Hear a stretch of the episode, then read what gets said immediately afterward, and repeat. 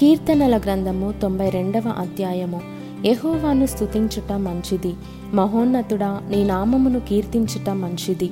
ఉదయమున నీ కృపను ప్రతి రాత్రి నీ విశ్వాస్యతను పదితంతుల స్వరమండలముతోనూ గంభీర ధ్వని గల సితారతోనూ ప్రచురించుట మంచిది. ఎందుకనగా ఎహోవా నీ కార్యము చేత నీవు నన్ను సంతోషపరచుచున్నావు. నీ చేతి పనుల బట్టి నేను ఉత్సహించుచున్నాను. ఎహోవా నీ కార్యములు ఎంత దొడ్డవి నీ ఆలోచనలు అతి గంభీరములు. పశుప్రాయులు వాటిని గ్రహింపరు. అవివేకులు వివేచింపరు.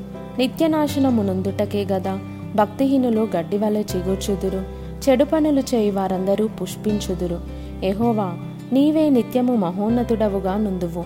నీ శత్రువులు ఎహోవా నీ శత్రువులు నశించెదరు. చెడు పనులు చేయి వారందరూ చెదరిపోవుదురు. గురుపోతు కొమ్ము వలె నీవు నా కొమ్ము పైకెత్తితివి. క్రొత్త తైలముతో నేను అంటబడి తిని నా కొరకు పొంచిన వారి గతి నా కన్నులు ఆశతీరా చూచెను.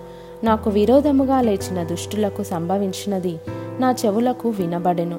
నీతిమంతులు ఖర్జూర వృక్షం వలె మొవ్వు వేయుదురు. లెబానోను మీది దేవదారు వృక్షం వలె వారు ఎదుగుదురు. యహోవా మందిరంలో నాటబడిన వారై వారు మన దేవుని ఆవరణములలో వర్ధిల్లుదురు. నాకు ఆశ్రయదుర్గమైన యహోవా యథార్థవంతుడనియు. ఆయన యందు ఏ చెడుతనమును లేదనియు ప్రసిద్ధి చేయుటకై వారు ముసలితనమందు ఇంకా చిగురు పెట్టుచుందురు. సారము కలిగి పచ్చగా నుందురు